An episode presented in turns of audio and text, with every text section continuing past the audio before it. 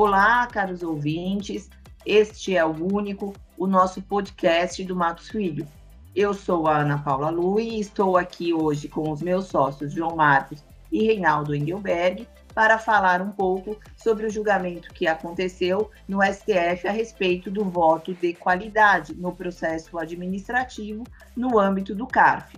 Para começarmos, chamo o João, que nos passará aqui um overview e as suas percepções desse julgamento. Oi, João, tudo bem? Oi, Ana, tudo bem? Eu acho que, primeiro, foi um julgamento emocionante antes de qualquer coisa. A gente acompanhou para e passo o julgamento. E o que ficou claro, que eu acho que é importante que, que a gente tenha, é que já houve uma manifestação no sentido de que o tribunal, em que pese nem todos os votos terem sido proferidos de maneira formal, e alguns dos ministros, como, por exemplo, o Toffoli e a Rosa Weber terem, terem se manifestado e adiantado seu entendimento, o que ficou, mas não terem prolatado o voto formalmente ainda por conta do pedido de vista eh, do ministro Nunes, o que ficou claro é que existe uma maioria formada, né, mesmo que ainda não completamente declarada, no sentido de que existe constitucionalidade formal, ou seja, não existiu o, o, o tal jabuti legislativo, e a gente conta com cinco votos já declarados nesse sentido e mais um da Rosa Weber, que foi, ela indicou nesse sentido, mas não se manifestou por conta do pedido de vista do ministro Nunes. E a segunda questão, também com maioria, que conta com seis e mais um do, do Toffoli, uma manifestação do Toffoli ainda não se manifestando pelo mesmo motivo que a Rosa Weber, no sentido de que a constitucionalidade material, ou seja, que foi uma opção do legislador legítima, válida e constitucional, no sentido de que poderia se afastar a existência do voto de qualidade, que é aquele voto que, havendo empate, ele é, a decisão é dada em favor do fisco, por conta de um voto dado pelo presidente, que sempre é, é um auditor fiscal, e que houve um abuso de utilização desse tipo de voto para decisão é, no, a partir de 2015, e a instituição do voto de desempate pró-contribuinte, que era exatamente o objeto da discussão das ADIs. Portanto, a, é, se entendeu, o tribunal já manifestou por maioria que, materialmente, é, o Poder Legislativo poderia modificar o entendimento e entender, sim, de fato, que, havendo empate, em dúvio pro réu, que a decisão seria dada em favor agora do contribuinte necessariamente e mandatoriamente. E que isso não é, de forma alguma, um desequilíbrio, como bem destacou o Alexandre de Moraes, de maneira pré-clara, que ele disse, se fosse um desequilíbrio, antes, quando era pró-fisco, também era um desequilíbrio. Como não era considerado desequilíbrio antes, a alteração agora pró-contribuinte, da mesma forma, não há, não há falta de equilíbrio. E me chamou a atenção também o posicionamento do Toffoli, de maneira muito é, bem colocada, disse que o tribunal tem que tem a função de diminuir a litigiosidade, né? E que quando a gente coloca esse tipo de discussão em dúvida ou permite que eventualmente se recorra ao judiciário, como sugerido, que a, que a procuradoria recorra ao judiciário no caso de uma decisão por empate é, e a manutenção de uma decisão favorável ao contribuinte, a procuradoria pudesse ir ao judiciário, que do ponto de vista processual isso é bastante questionável, é, que isso aumentaria a litigiosidade e não diminuiria, que é o papel do tribunal. E, João, então, é, por tudo que se discutiu e você também comentou, a gente pode, de certa forma, dizer que as inconstitucionalidades formais que foram levantadas nas iniciais foram devidamente afastadas e também o mérito já foi analisado de forma favorável ao contribuinte, correto? Exato, eu vejo dessa forma. Só não foram é, é, proclamados todos os votos ainda, apesar de, de, alguns ministros já terem manifestado seu posicionamento exatamente na linha do que você disse, ou seja, que não tem jabuti, que não existe qualquer falha é, formal ou vício material na lei, eles não puderam se manifestar ainda de maneira efetiva, prolatando o voto, mas disseram claramente qual é o seu posicionamento e vão aguardar o ministro Nunes Marques é, retornar após a vista, prolatar o seu voto, e aí eles vão é, formalizar aquela manifestação, é, muito provavelmente, é o que normalmente acontece, no sentido da fundamentação que eles tinham dado durante os debates. Ótimo, então estamos caminhando muito bem, né? Reinaldo, você quer comentar um pouco aí a sua percepção, o que você ouviu de alguns dos ministros, o que também lhe chamou atenção nesse julgamento? Claro, Ana, obrigado pela oportunidade. Eu acredito aqui tem alguns pontos importantes que foram levantados no julgamento.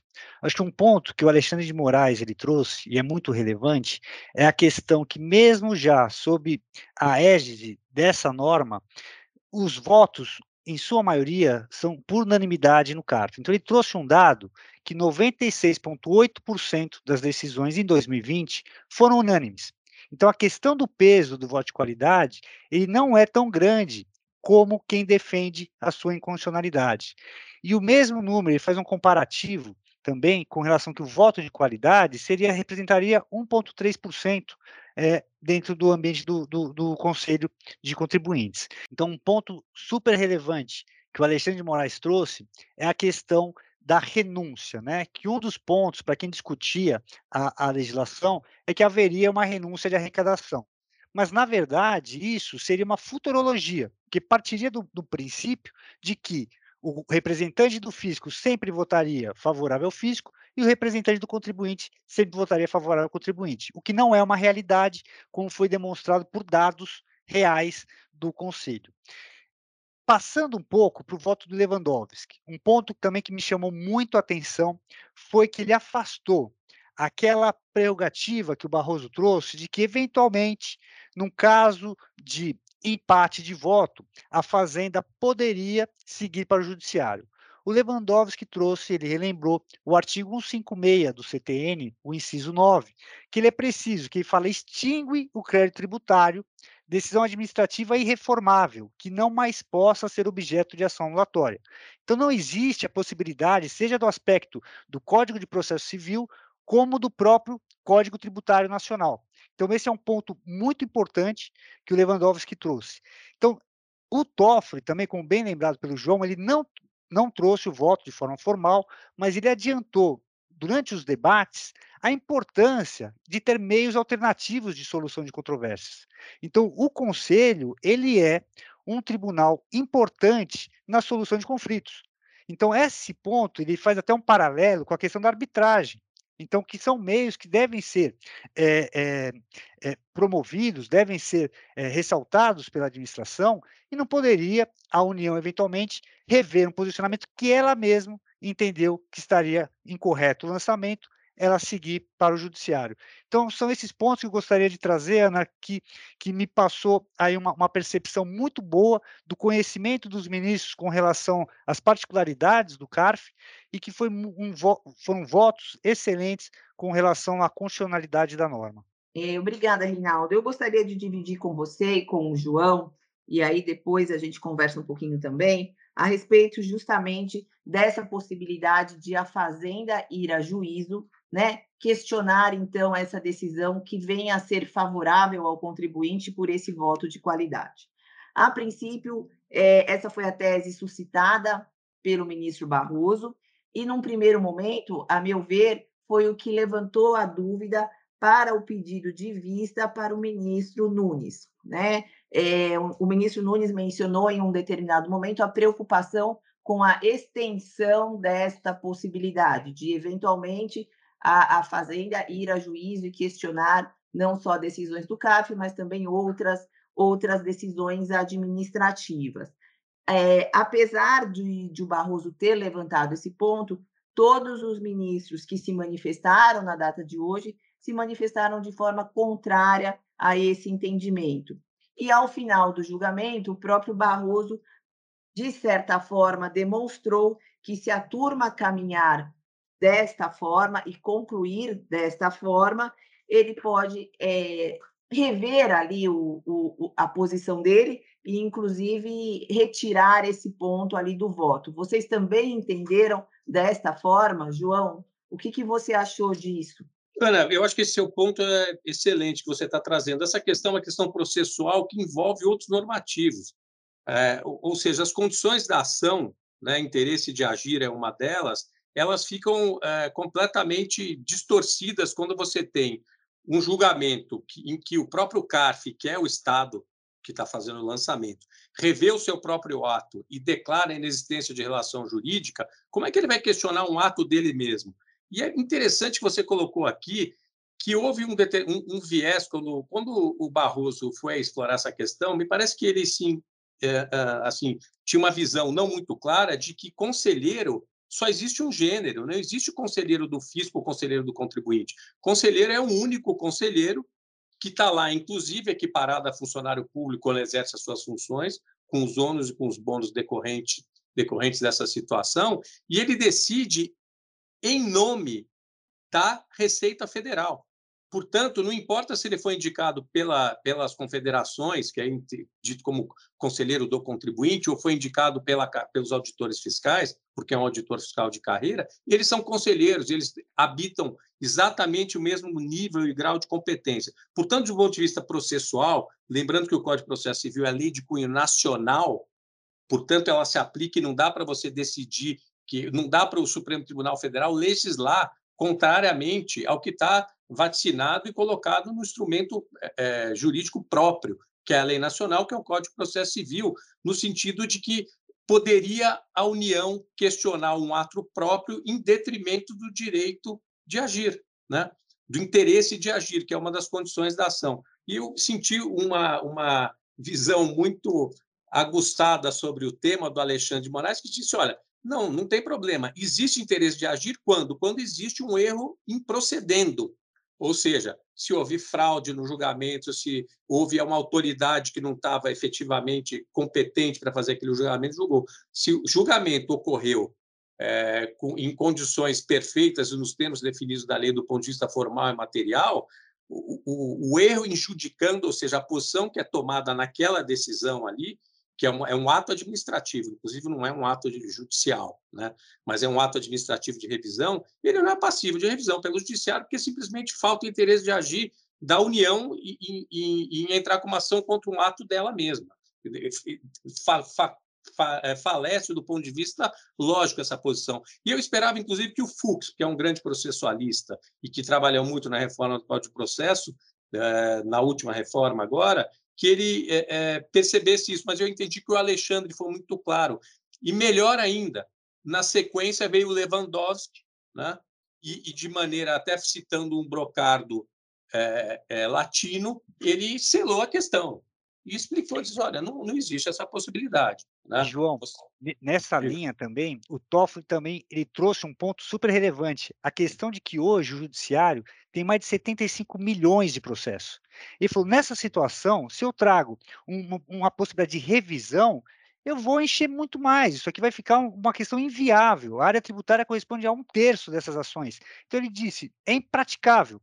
O voto do Barroso, seja por questão do Código de Processo Civil ou do próprio CTN, ele seria inviável até do ponto de vista é, de, prático do judiciário absorver toda essa pragmático, demanda. Né? Pragmático, pragmático. Ele colocou um negócio interessante, inclusive quando ele que eu gostei muito, que ele fez uma visão muito pragmática da situação que, que saltou aos olhos quando ele disse o CARF está lá para diminuir a litigiosidade, não para aumentar a litigiosidade, senão você percorre todo o administrativo e ainda em qualquer hipótese. Se o contribuinte perde, ele vai para o judiciário.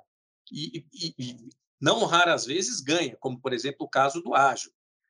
Agora, se você entender que quando o fisco perde, ele também vai para o judiciário, ótimo, não precisa existir o CARF. Você não precisa ter judiciário, você quer dizer, você não precisa ter o, o tribunal administrativo, porque em qualquer hipótese a discussão vai desaguar é, no poder judiciário, atravancando o judiciário e criando uma política de litigiosidade, que é a última coisa que se quer. Num país, eu lembro que, que o Brasil tem o maior índice de litigiosidade do mundo, se você comparar com o PIB. É uma situação absolutamente abjeta. Eu já fui falando sobre isso com a, com a Ana Paula desde 2015, nos nossos eventos, e a gente bate nessa tecla, né, Ana? A gente traz números, mostra o julgamento, mostra a impropriedade do voto de qualidade. A partir de 2015, a distorção absoluta com que ele foi usado com viés arrecadatório. E então, né, Ana, a gente já está começando a ficar assim, eu, você não, mas eu já velho nesse assunto. Desde 2015 a gente bate, fala, e escrevemos artigos juntos. Teve uma que foi interessante, foi a Jihad tributária, lá em 2015, que a gente começou com esse tema, mostrando a litigiosidade só aumenta. Hoje, vou lembrar um número que o Reinaldo sempre lembra. No CARF, nos estoques do CARF, existe um trilhão de reais aguardando julgamento. Isso é absolutamente imponderável e decorre, na minha particular opinião, de uma resistência do tribunal em aplicar, e de maneira transversa, em aplicar o que foi decidido pelo Poder Judiciário, que é quando tiver empate, então começar a colocar de maneira escalonada limites para fazer um balão de ensaio e ver se, de fato, as decisões, ou haveria uma, uma modificação da jurisprudência é, por conta da extinção do voto de qualidade. Eu acho que agora é praticamente resolvida a questão, né? E, Exato, e a gente, João. vida que segue. É, agora, né, João e Reinaldo, para seguirmos aqui para a nossa finalização, nos parece que, em razão dos comentários e em razão dos votos que nós ouvimos ali, que foram proferidos pelo, pelos ministros, uma vez decidido o mérito pelo CARF e pelo Tribunal Administrativo, o mérito está decidido, salvo qualquer hipótese de erro, de fraude, é, eventual equívoco, que nessas situações, desde sempre, seja o contribuinte, seja o fisco, podem se socorrer do judiciário, sem qualquer novidade aqui, né? Então, vou, é, desculpa a repetição, uma vez julgado pelo CARF, decidido estará e extinto estará o processo administrativo. Bem, então a gente chega aqui ao fim de mais um episódio desse nosso podcast.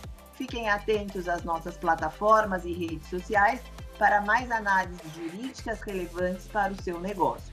Muito obrigada a todos, muito obrigada, João e Reinaldo, e até uma próxima.